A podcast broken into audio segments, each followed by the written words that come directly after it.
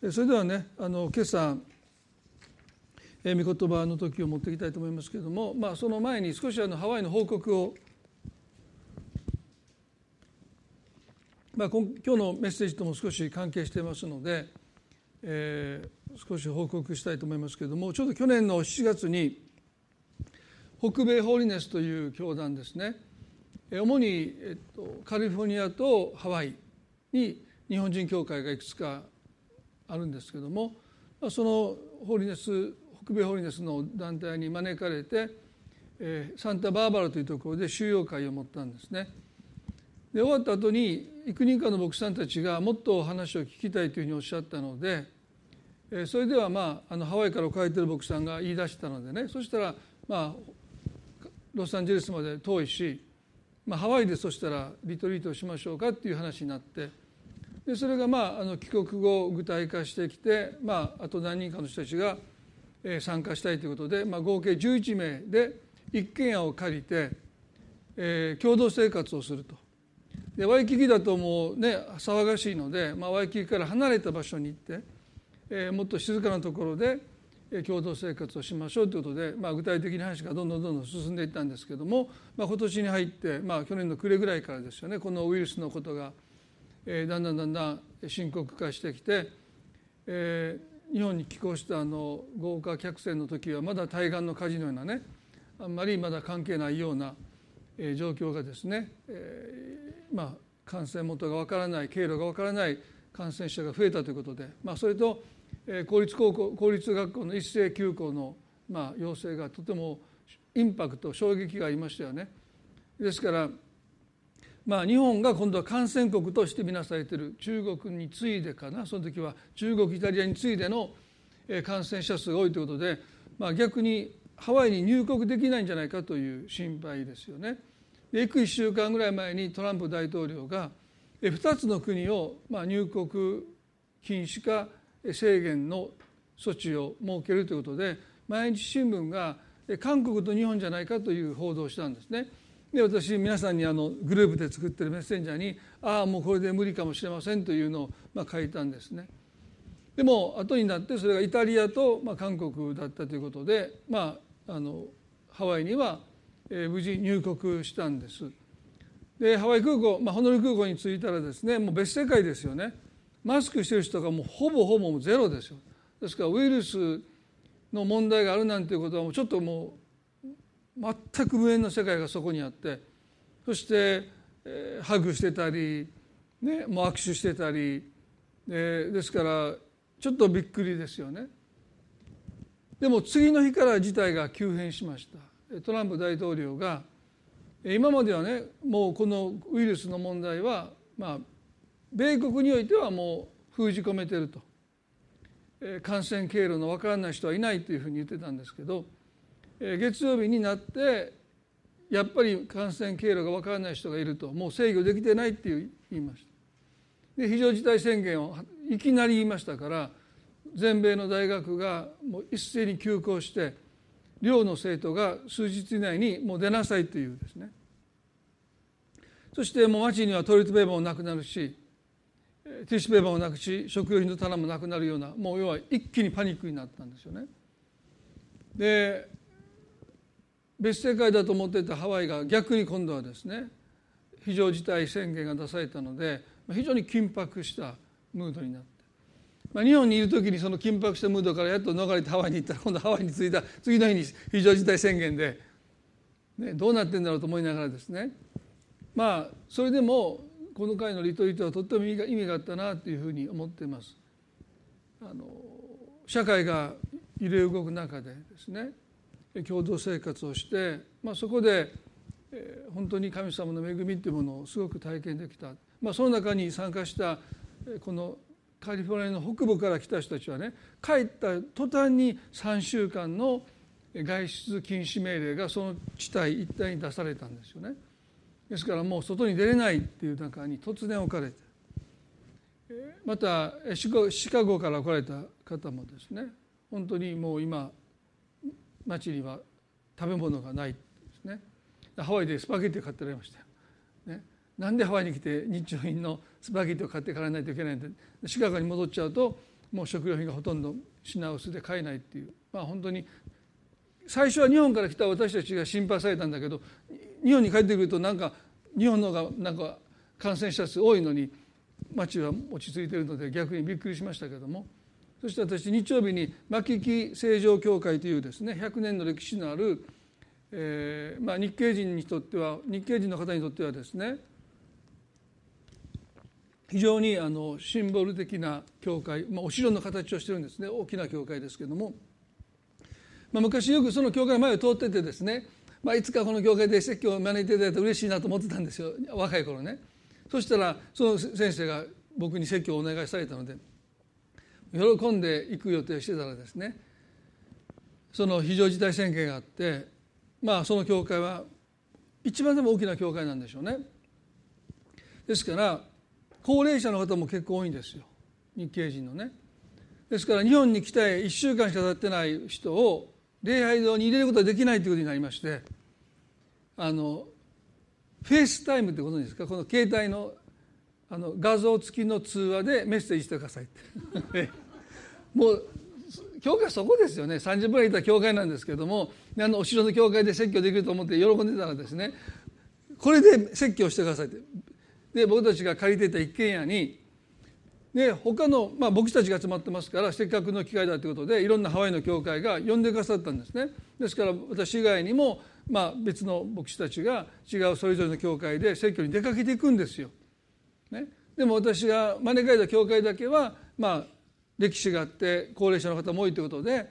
えとりあえず2週間の待機自宅待機をした人しか教会来れないということが役員会で決まったので先生1週間しか経ってないので あのはい大変申し訳ないんですけど礼拝に来ていただくことはできませんのでって言われてみんながねそれぞれの礼拝に行った時に私あの上だけシャツ着てね下はもうなんか短パン履いて映りませんからね。で椅子の上にこれ置いてでここに向こうの人が映るんだけど私そんな見えませんよね。ででこの携帯に向かって説教するという人生初のもう体験をしてさせていただいて朝の7時半と11時半なんです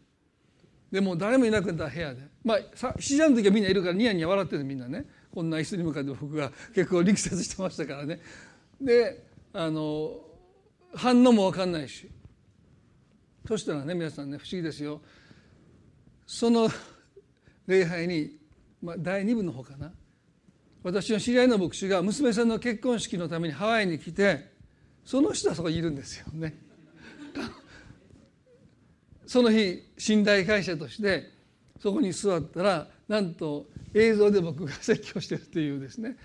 もう彼もびっくりしててフェイスブックに書いてました。僕もびっくりしました。なんであんたがそこにおんねんって。で僕はもうせめて1週間前にいるわけですからその人着いた日にまあ礼拝に来てそこに座って僕はまあそこに行けなくてフェイスブックでメッセージしたというですね。まあそれほども困難状態ですね。で私たちがその帰った日が月先週の月曜日ですけれどもその月曜日にハワイの知事がその週の金曜日から全てのレストランが閉鎖しないといけない、まあ、テイクアウトだけなんです。全部のレストランが閉鎖して全ての公園公共施設映画館ありとあらゆるものを閉鎖してでハワイには30日間来ないでくださいというですね要請を出したというもうだからもうギリギリで入ってギリギリで出たというですね、まあ、本当に不思議な経験をして、まあ、ハワイに留学していた知り合いの娘さんなんかはですねもう寮に出ないといけないので、まあ、途方に暮れてますよね。えもう大学を途中で辞めるのか、まあ、どうするのかっていうのはまあイギリスあのイタリアから今日本に来てる共通の友人の方はね今帰れないんですよ。でいつ帰れるか分かんないですね。ですからもう本当に今回のことで、まあ、あの私たちはまあ入って出てこれて今日こうしてこの場所におれるんですけど万が一ということでね息子の入学式の書類全部最初に書いていってお父さんたちが書いてこれなかったらこの入学式の書類持って一人で行ってねっていうふうに、まあ、伝えたぐらいの覚悟で行ったんですけど、まあ、無事帰ってこれたことは本当に感謝です。でそこであの教えられたことがいくつかあったんですけどもね帰ってきてまず神様から与えた聖書の御言葉はですね詩篇の30の11節です。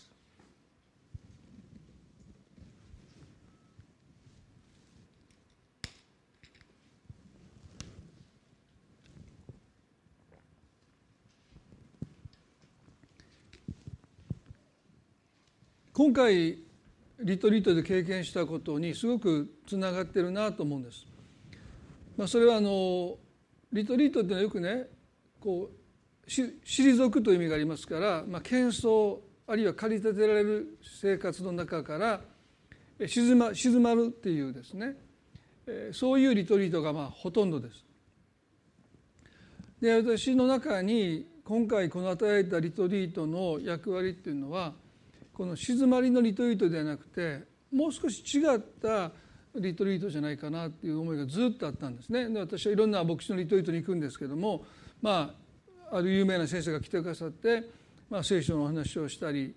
あるいはいろんなことをしてもあんまりピンとこなくて一番良かったのは夜こう雑談してるその会話の中で多くの励ましがあったり気づきがあったので、まあ、この雑談のこの部分をもうメインにしようと決めたんですね。ですからもうカリキュラムはまあ最低限にしてもうとりあえずテーブルを囲んでまあ分かち合いをしていくということをしたるまあプログラムにしてそしたらもう絶えず笑いが起こってですねまあハワイの牧師先生はこんなに笑ったのも本当に久しぶりだっていうぐらいにですねまあなんか壺に入ったみたいその先生のねでも僕が言うこと全て笑ってるんですよね。でも僕はいろんな人にあだ名もつけてですね小美穂なんとかさんとかですね、まあ、小美穂さんご存知の方はあの年齢が分かりますけども。まあしょうもない話もしながらですね。みんなが笑って笑って。である方がねこれはセレブレーションなんですねって。本当にお祝いのリトリートですねっていうふうにおっしゃって。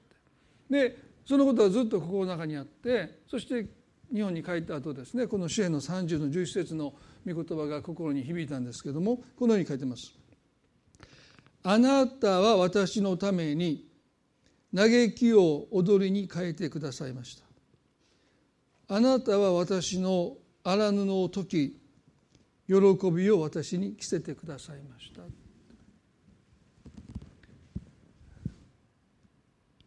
あなたは私のために嘆きを踊りに変えてくださいましたまさにそのことを私たちはリトリートで経験したしなぜかというとそこにおられる方々特にその日本からじゃなくてアメリカから参加した人は事態が一変しましたので自宅に子供を残して集ってる。あるいは大学の寮にいた子供が寮から出されて帰ってくる。そして教会の教会が10人以上の集まりをしないでくださいという要請があったので、まあ、インターネット礼拝に切り替えていかないといけないというその手続きもあったりとかで逆に私たちの方が落ち着いててアメリカから参加した人たちはもう電話が鳴ったり大変だったんですけども、まあ、そういう中でねこの嘆きを喜びに変えてくださるという言葉がぴったりだったなと思うんです。で笑ってる場合じゃないんですよ。客観的に見ればね。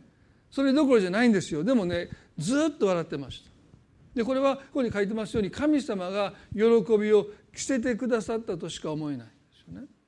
そしてその方たちからメールが今届いてます。本当に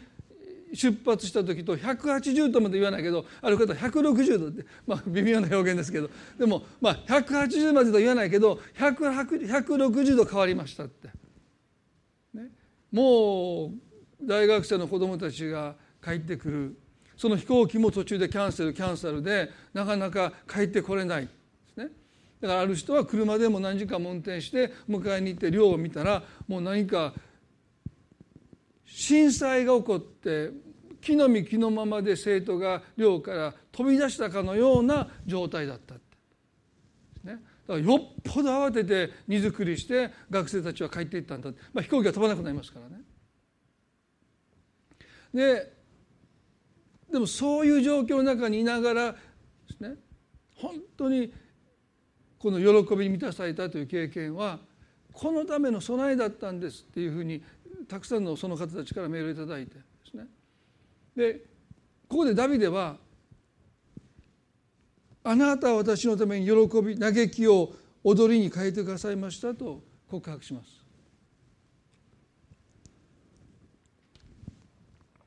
この嘆きがどのような嘆きか私たちは分からない。ダビデの人生には多くの嘆きがありましたよね。彼は長男を失うし三男も失うしそしてバテシャバとの間に生まれた赤ちゃんも失います。そして親友のヨナタンも敵に殺されて失うという経験もしている。結婚したサウローの娘をサウロから奪われるという無理やり引き離されて別の男性に自分の妻を与えるというそういう一つの離別するということも経験してるし仕事職を奪われる職を追われるということも経験してますからまさに彼の人生をつぶさに見ていくならばたくさんの嘆きがあります。ですからこの詩篇の30の11が何の嘆きを私たちに言ってるのか分かりませんが大切なことはダビデがその嘆きが踊りに変わったという経験をしたということです。すなわち私たちの神様は嘆きを踊りに変えていかせる神様だということです。そして今私たちがこういう、まあ、今私たちが経験しているこの危機的な社会情勢は歴史に残りますよね明らかにね。ですからこれから生まれてくる人たちは歴史としてその出来事として今私たちが経験しているこのコロナウイルスのこの世界的な感染というものを学ぶと思いますね。ですからある意味で歴史的な一つの危機的な中に私たちが今生きているということは事実だろうと思いますよね。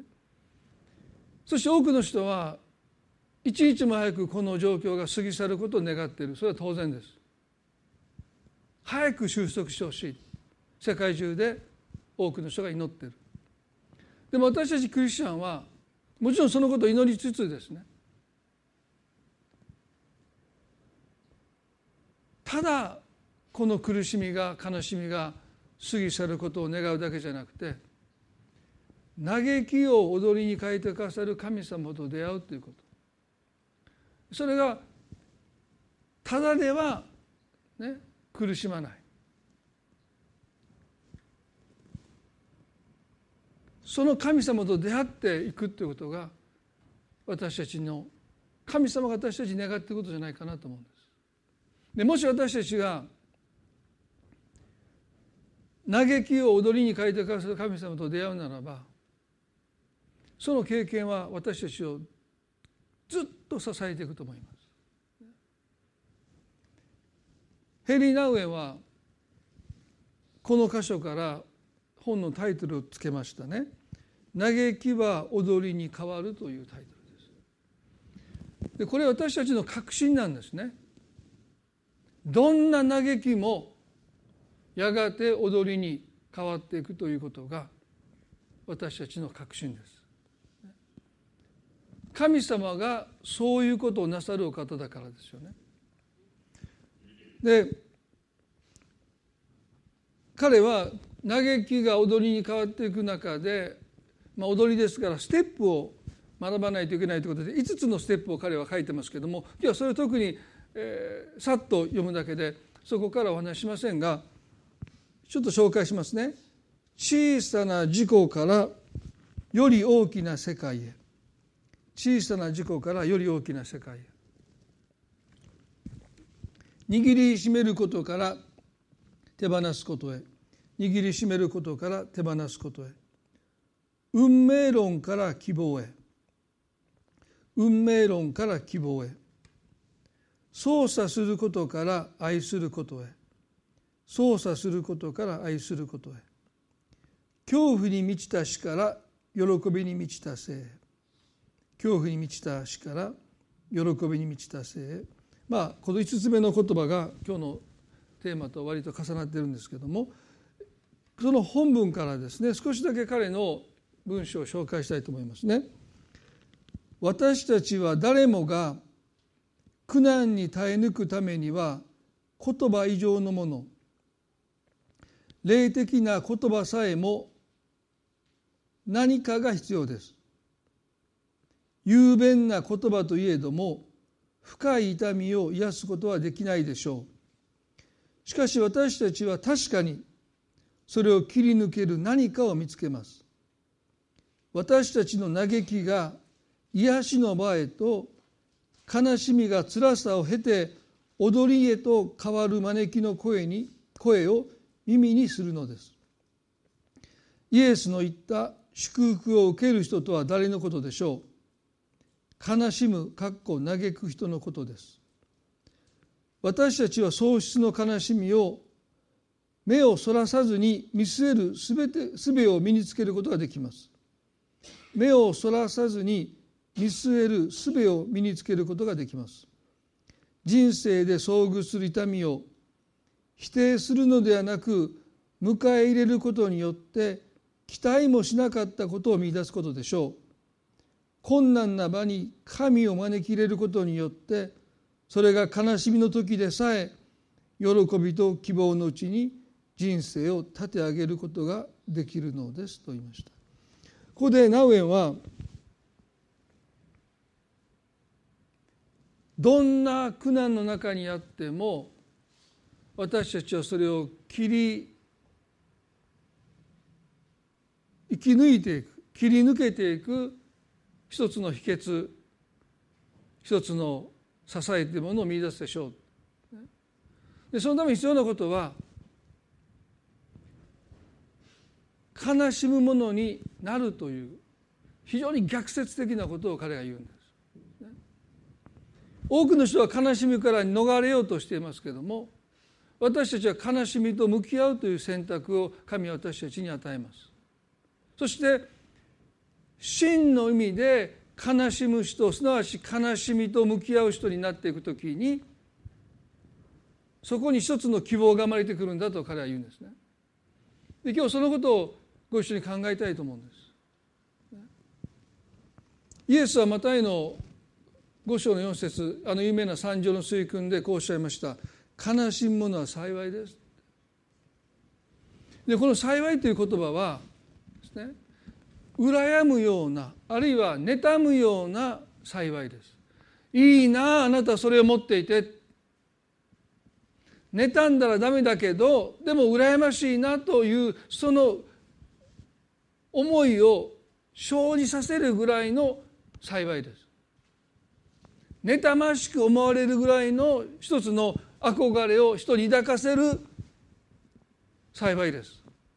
なんで悲しんでる人が他の人に憧れに近いいや妬みにも近いようなそのような思いを抱かせるのでしょうか？ね、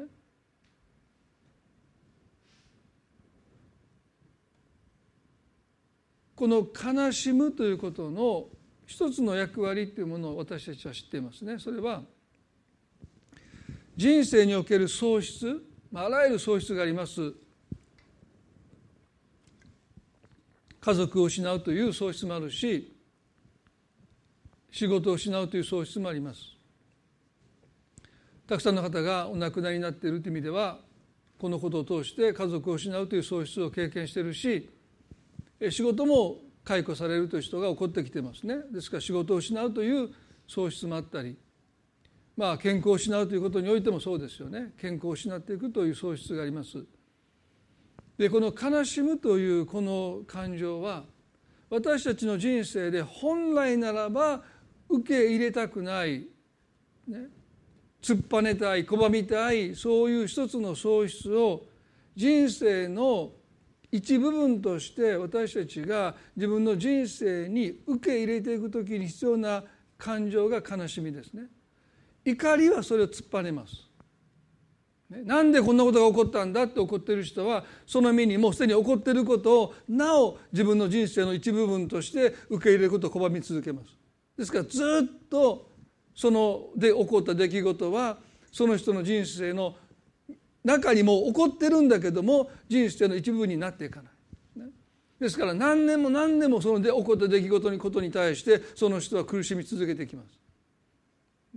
でも悲しむという経験を通して私たちは本来ならば起こってほしくなかった出来事愛する家族が死んでいくということも含めてですねその死別の喪失悲しみ喪失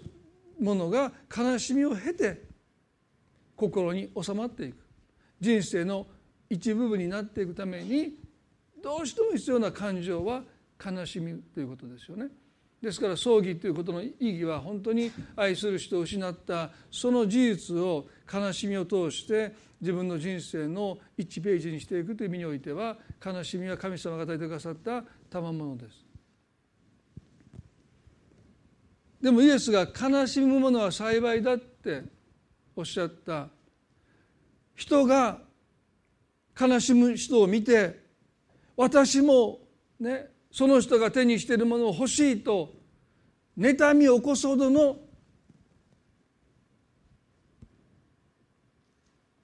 祝福はですね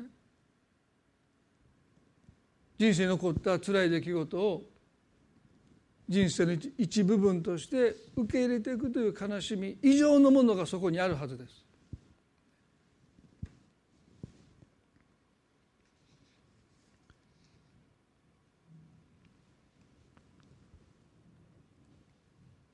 もし私たちが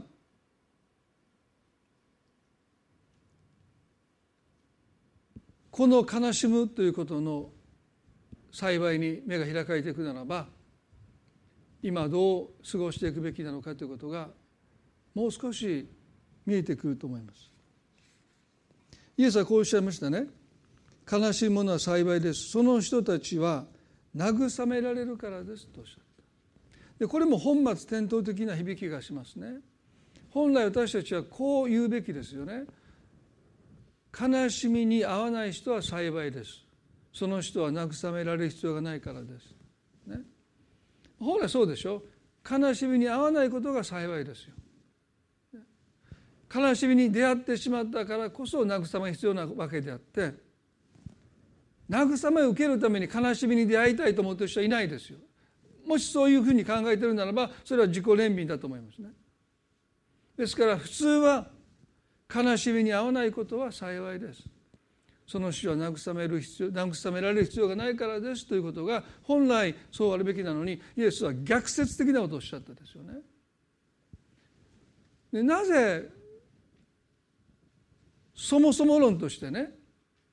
悲しみに合わないことが幸いであるはずなのに悲しいものは幸いだその人は慰められるからだとおっしゃったすなわちこの悲しむものが手にできる手にすることのできる神の慰めとは何でしょうか？そこにイエスの言葉の真意があるわけですよね。もし私たちが神の慰めっていうものを考える時ね今経験している悲しみや嘆きに対する神の慰めと考えるならば、ね、引いてしまうと何も残らないんですよ。神の慰めマイナス。今私が抱えている悲しみ嘆きイコールゼロ。そうであるならば最初から悲しみに合わない方がいいんですよ。悲しんで慰められて終わり。そしたら最初から悲しみに合わない方がいいでしょ。そんな辛い経験をしたところで慰められて立ち直った。それで終わりだったら私たちは悲しみに合わないことの方が幸いだと言いたいですよね。でも聖書は臆することなく悲しいものは幸いですと言います。その人たちは慰められるからですとおっしゃった。言い換えれば神の慰めマイナス今私たちが直面している悲しみ嘆きイコールあふれんばかりの喜びと希望がそこにもたらされるということ。これが神様が私たちの嘆きを踊りに変えてくださった。嘆きを慰めてくださればいいでしょ。十分じゃないですか。神はそれを踊りに変えてくださるんです。そこまで誰が期待してますか？ね。悲しみが慰められたらもう十分とする私たちがいや神様そうじゃない。その悲しみを踊りに変えてくださるんだ嬉しくてもう踊り始めるぐらいにその悲しみがやがて私たちの中で喜びに変わっていくんだということですよね。ですから悲しいものはなんと幸いなんでしょうか。その悲しみがやがて踊りに変わっていくっておっしゃるんです。でそのことが私分かるとねまあ悲しみをこんにちは」というねタイトルがありますけど、まあ、そこまではなかなかいかないですよ。でも悲しみに出会う時に悲しみから逃げようとしないで悲しみと少なくても向き合っていけるそれはこの悲しみがやがて喜びに変わる日が来ることを私たちは知ってるからですよね。もしこの危機的な状況の中である意味で有形無形のいろんなものを私たちが失っていく日々の中でね。例えば卒業式もなくなったり入学式もなくなったり友達とのいろんな計画もなくなったり仕事を失ったりさまざ、まなものを私たちが失っていく中にあってこの喪失の悲しみがでもやがて喜びに変わっていく。私たちの神様は私たちを悲しませるだけじゃなくてその嘆きを踊りに変えてくださる神様だということを私たちが今経験するということはですねもうそれは私たちにとって絶好とはその絶好という言葉は伝えたくないけどでも絶好の機会なんですよ。絶好ということは使いたくないですよ。でももう逃げれない避けれない。どうすれば私たちはその神様と出会っていきたい。あなたの嘆きをやがて踊りに変えてくださる神様とあなたが今出会うならばこれからの人生においてなんと大きな祝福を。この悲しみというものを経験したものだけが手に入れることのできる祝福を私たちはね必ずもうただで苦しむのは嫌ですね。絶対皆さんそれを掴んでください。大阪の人は特に。もう京都の人はそんな走ってないことを言わないかもしれないけど大阪の人はもうただでは終わらせないこの神様との出会いというものを私たちは個人個人で経験していきたいですよね。周辺の84の5節にこのように書いてます。なんと幸いなことでしょう。でこの支援の84の5節はあの三条の水訓の5章の4節とリンクしてますね。なんと幸いなことでしょう。でこの表現はねもう妬ましいほどにね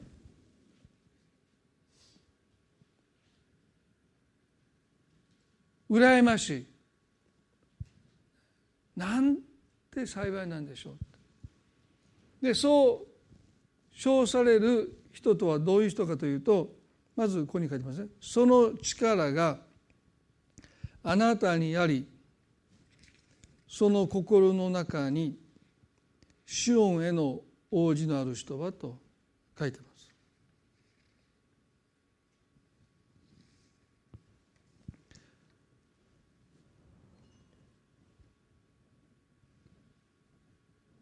イエス様が悲しむものっておっしゃった人はまさにここに書かれている人のことなんです。二つの特徴をイエス詩篇の著者は言ってますね。一つはその力があなたにある人。すなわち神様に全幅の信頼を寄せている人はなんて幸いなんでしょうで悲しむことの一つの祝福はね私たちは神様により頼むということ。喜んでる時にできない。怒ってる時にもできない。悲しんでる時に本当により頼むということが容易になっていきますよね。怒ってる人は頼らないしハッピーな人喜んでる人も頼らない。でも悲しんでる人は本当に一つの支えっていうものにもうそれをしがみつくももう一つの言葉一つの慰めね。いつも人遠ざける人がもうそういう時はもう本当に人が恋しくなってきて人を求めていく。悲しみが私たちの中にもたらしてくれる。一つの祝福はですね頼るということ。ですから悲しむ人は本当に神様に頼っていきます。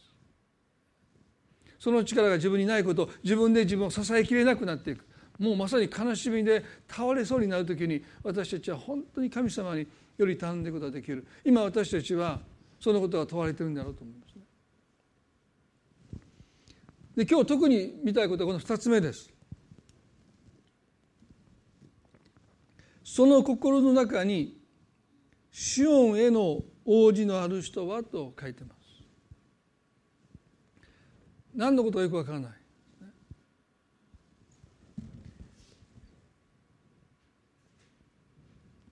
心の中にシオンへの王子のある人はこれはね当時イスラエルの男性は年3回は最低都詣というかエルサレムに三大祭りがあるたびに生贄を携えてまあ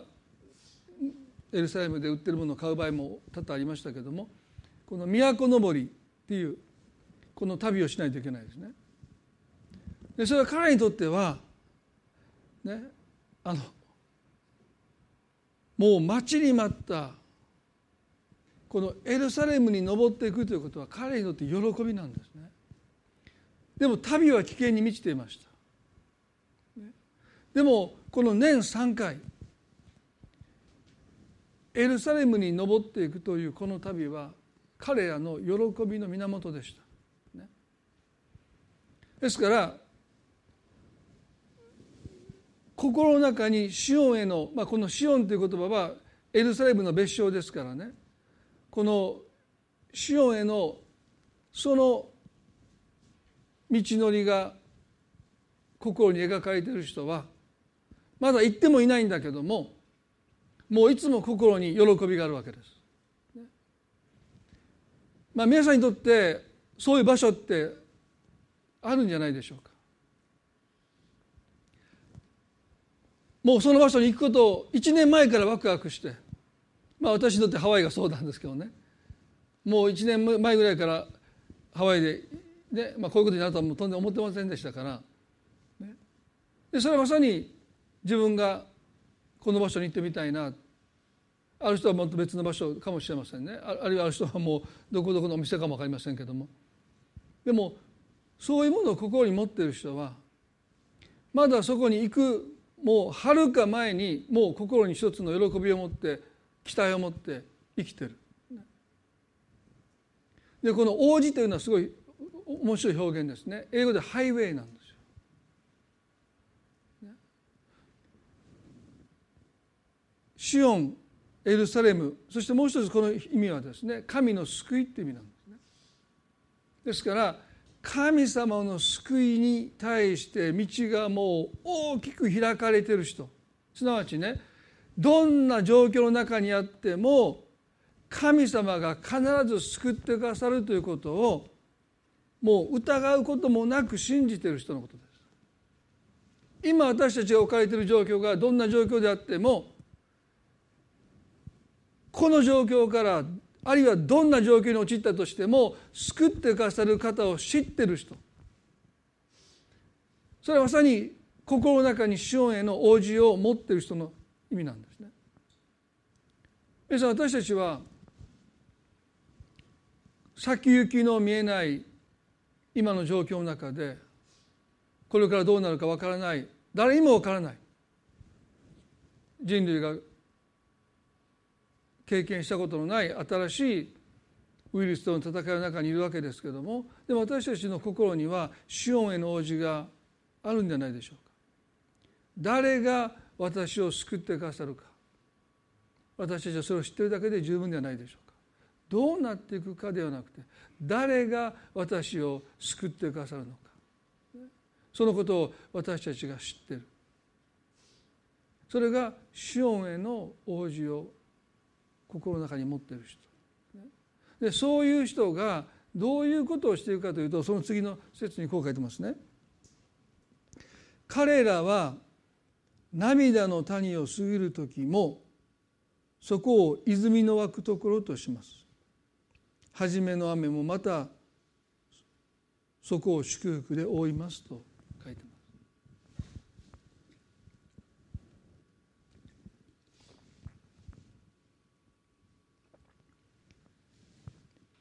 皆さんもし私たちが今この状況の中で経験しているいろんな喪失失ったものそういう悲しみを神様が踊りに書いてくださる方であるということを知るならば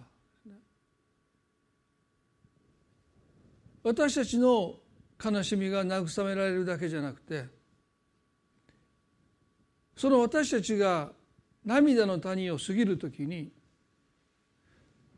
その場所が泉の湧くところに変えられていくと聖書は約束しています。ですから単に私たち自身が何とか過ぎ越した何とかやり通した切り抜けたというだけじゃなくて本当の意味で嘆きを踊りに変えてくださる神様と出会っていくことを通して涙の谷が泉の湧くところに変えられていくんだ。別の言い方をすればですね私たちが悲しんだその悲しみが踊りに変えられていくことを私たちが経験するということはねまさに私たちの希望というものは何か良いことが私の身に起こることに依存してるんではなくてこの内側にあるこの憂いをこの悲しみをこの嘆きを喜びに変えてくださる踊りに変えてくださる神様がおられるんだというこの経験が私たちの心の中で希望の泉になっていくということなんです。ですから希望というものが何か私の外にあるものではなくて実に私の心の中に希望の泉を持つことができる。それはこの嘆きを神が踊りに変えてくださるという経験を今するかしないか。希望というものが外からやってくるものなのかいや実に私たちの心の内の中から溢れてくるものなのか。それはこの嘆きを踊りに変えてくださる神様と出会うことを通して悲しみが喜びに変わっていくということを私たちが経験することを通してこれからの人生で何が起ころうとも実にそのことがやがて喜びに変わっていくんだということそこにこそ私たちの希望があるんです。誰かが外から何かが起こるそれももしかして私たちに希望を与えるかもわからないでも本当の希望は私たちの心の内側から湧き上がってくるものそれは嘆きが踊りに変わるという経験を私たちが今体験していくことなんだろうと思うんです。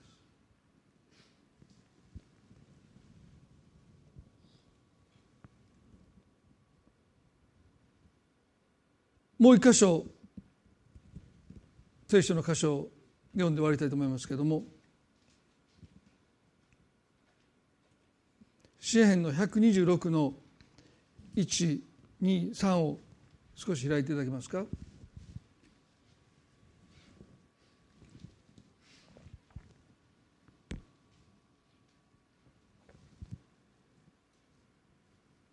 詩篇の126の123ですね。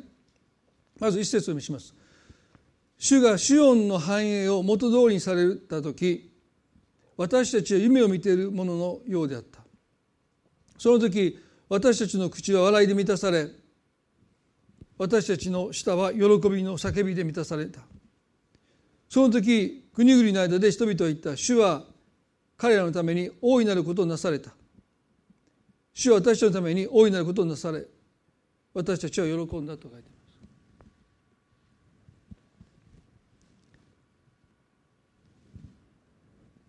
す。先ほど幸いの人としてその心の中にシオンへの応じのある人はというふうに言いましたけれどもこのシオンというのはエルサレムの別称であると同時に神の救いの象徴的な言葉でもあります。で詩篇の著者たちにとって神の救いとは罪の許しっていう限定的なものではなくてここに書いてますように神様が繁栄を回復してくださるということが救いなんです。私の罪が許されて義とされて私が救われるということも救いです。でも支援の著者たちにとって救いとは私たちが失った神の祝福を神様が元通りにしてくださるということが救いなんですねですから二度と元通りにならないと思っていた神の祝福その繁栄が元通りになった時に私たちは夢を見ているもののようであったまだ現実に起こったことを見てもまだ信じられないって言うんですよ。皆さん私ねこのことを神様は必ずしてくださると思うんです。神様は必ず私たちを救ってくださるという意味は喜びが嘆きが踊りに変わるということの意味は神様が繁栄を祝福を元通りに回復してくださるというその技を私たちの人生の中で必ずしてくださる。そのことが起こった時に私たちはそう願っていたにもかかわらず現実と思えないで夢を見てるかのようになるんだって書いてるんですね。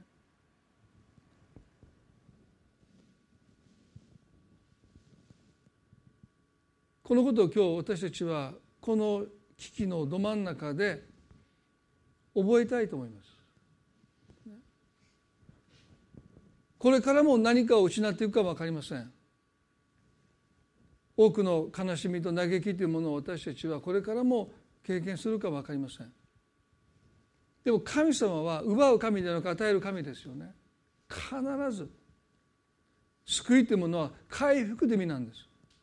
あなたが失ったものを神は元通りにしてくださるんだって。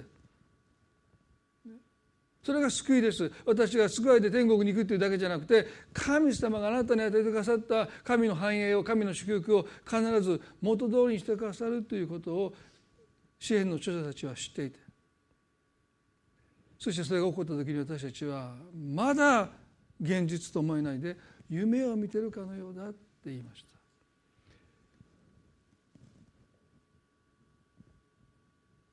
神様がこれからの日々の中で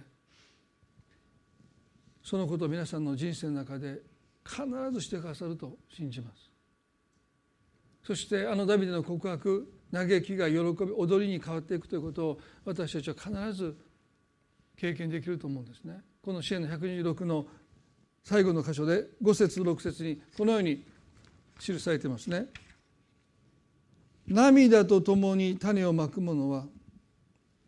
喜び叫びながら刈り取ろう涙とともに種をまく者は喜び叫びながら刈り取ろう悲しい者の幸いはあなたが悲しんだ分だけ喜びは増し加わるからです。ですから聖書はもちろん自ら望んで悲しみを招く必要はありませんがあなたの人生に起こる悲しみを私たちは遠ざけないで避けないで拒まないで本当の意味で悲しいものになっていきましょう。それを真正面から受け止めてそしてその悲しみがやがて喜びに変えられていくことを経験していく。真正面から受け止めなければそれを経験できないんですね。少しの慰めと少しの憐れみと少しの気休めだけでそれをやり過ごさないでそれを受け止めていく時。に受け止めた分だけそれがあなたの中で喜びに必ず変えられていく。ですから私たちは人生に対して逃げの姿勢じゃなくて人生に起こるありとあらゆる喪失に対して悲しみに対して勇気を持って向き合うことができるんじゃないでしょうか。それは必ずそれが喜びに変えられると聖書が約束するからです。逃げることで私たちは疲れ果ててしまいますね。でもその悲しみと向き合う勇気を神様が私たちにくださることを今朝祈りたいです。そしてその悲しみはあなたを押しつぶすことはできないんです。神様の御手の中にあってそれが踊りに変えられていくからです。そしてやがてあなたもステップを踏み始めるんです。もう自分では理解できない。悲しみに沈んでいていいはずなのになぜか心が軽くなってきてステップ踏むようになって心の中に喜びが満ちてくる。そしてなぜ私が喜んでいるのか分からない。それはまさに神様が喜びを着せてくださっているからです。そして私たちがその喜びを着せられて今この中を生きる時に涙の谷が泉の湧くところに変えられていく。それが私たちクリスチャンの今生かされている使命じゃないかなと思うんです。やり過ごすんではなくて神様どうかこのことを通して私たちが使命を果たすことができますように。なんと幸いなんでしょうというこの神への希望を生み出していく存在に私たち一人一人がなっていきたい。そのためにはまずあなたが今直面しているその悲しみを悲しみとしてご自身の人生に迎え入れていただきたい。そしてその悲しみがどのようにして踊りに踊りに変えられていくのか喜びに変えられていくのかその神様をそのど真ん中で体験していただきたい。それがあなたの希望の泉に変わってきます。それは今しかもしかしたら経験できないことじゃないかなと思うんです。こういう時だからこそ本当の希望あなたの内側から尽きることのない枯れない泉となって希望があなたを満たしていくためにも今でこそしか出会えない神様との出会い嘆きを踊りに変えてくださる神様と出会いたい。そのことを願いたいですよね。一言祈りたいと思います。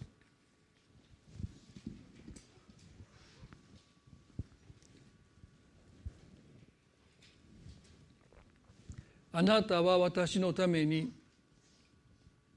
嘆きを踊りに変えてくださいました。あなたは荒布を解き喜びを着せてくださいました。神様今この中に悲しみの象徴である荒布を着て心が沈んで悲しみに打ち負かされそうになっている人がいるかもしれません。神様あなたはその荒布を解いてくださる。その荒布を脱がしてくださる。その心を覆っている。深い失望というもの。やがて喜びの着物を着せてくださると約束しています。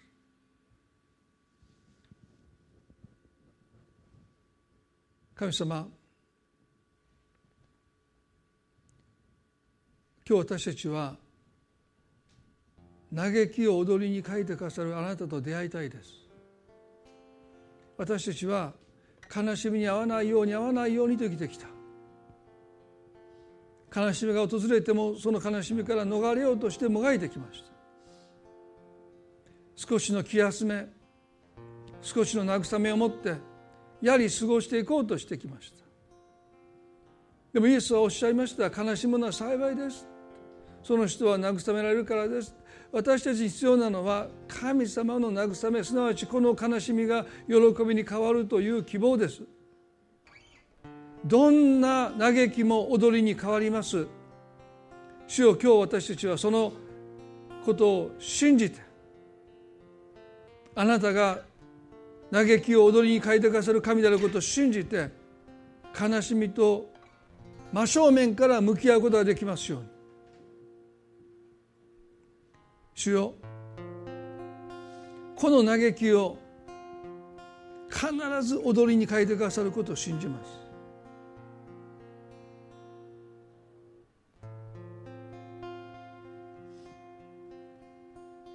その経験が私たちの心の中に希望の泉をもたらします。これからの人生何があってもどんな辛い経験をしてもどんな悲しい経験をしてもそれが必ず喜びに変えられると知っているならばそれこそが希望です。悲しいことが起こらないことが希望じゃなくて悲しいことが喜びに変えられるということが希望です。神様今私たちはその泉を心に持ちたいと願います。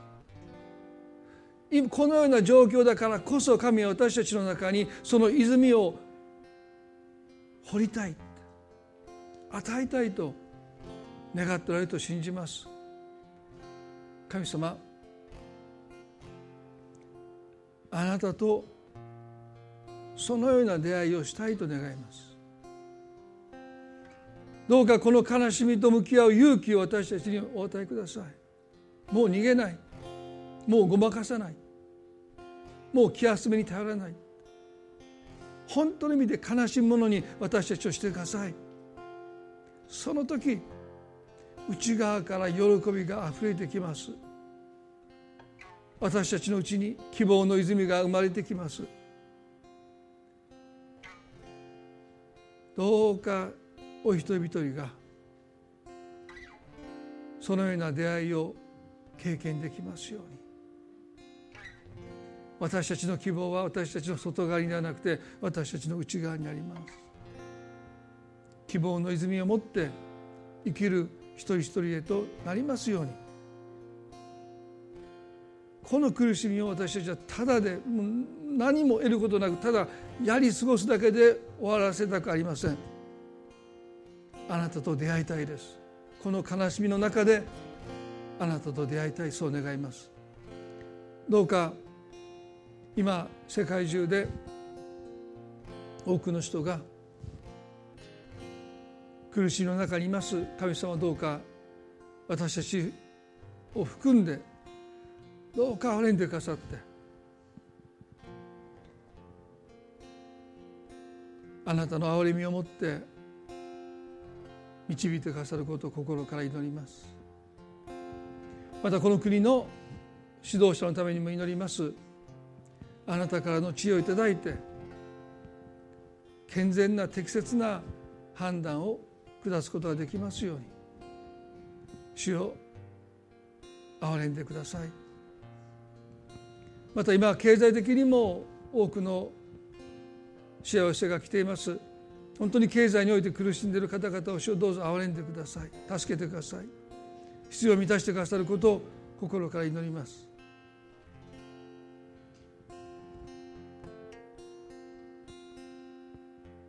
今朝こうして共に集いまたインターネットを通してキリストにある家族として共に歩むことのできるこの幸いをありがとうございます。この礼拝を心から感謝し愛する私たちの主イエスキリストの皆によってこの祈りを見舞いにお捧げいたします。それではどうぞ皆さん立ち上がっていただいて最後に賛美を捧げたいと思います。主にすが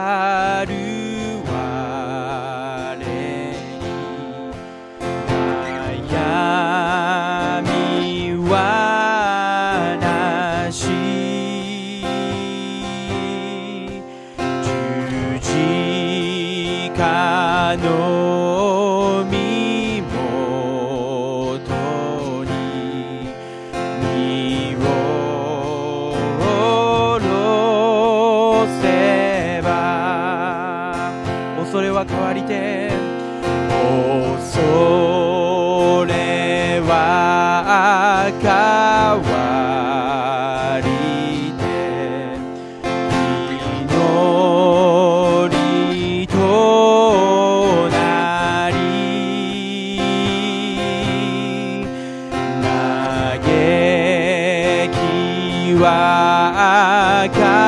は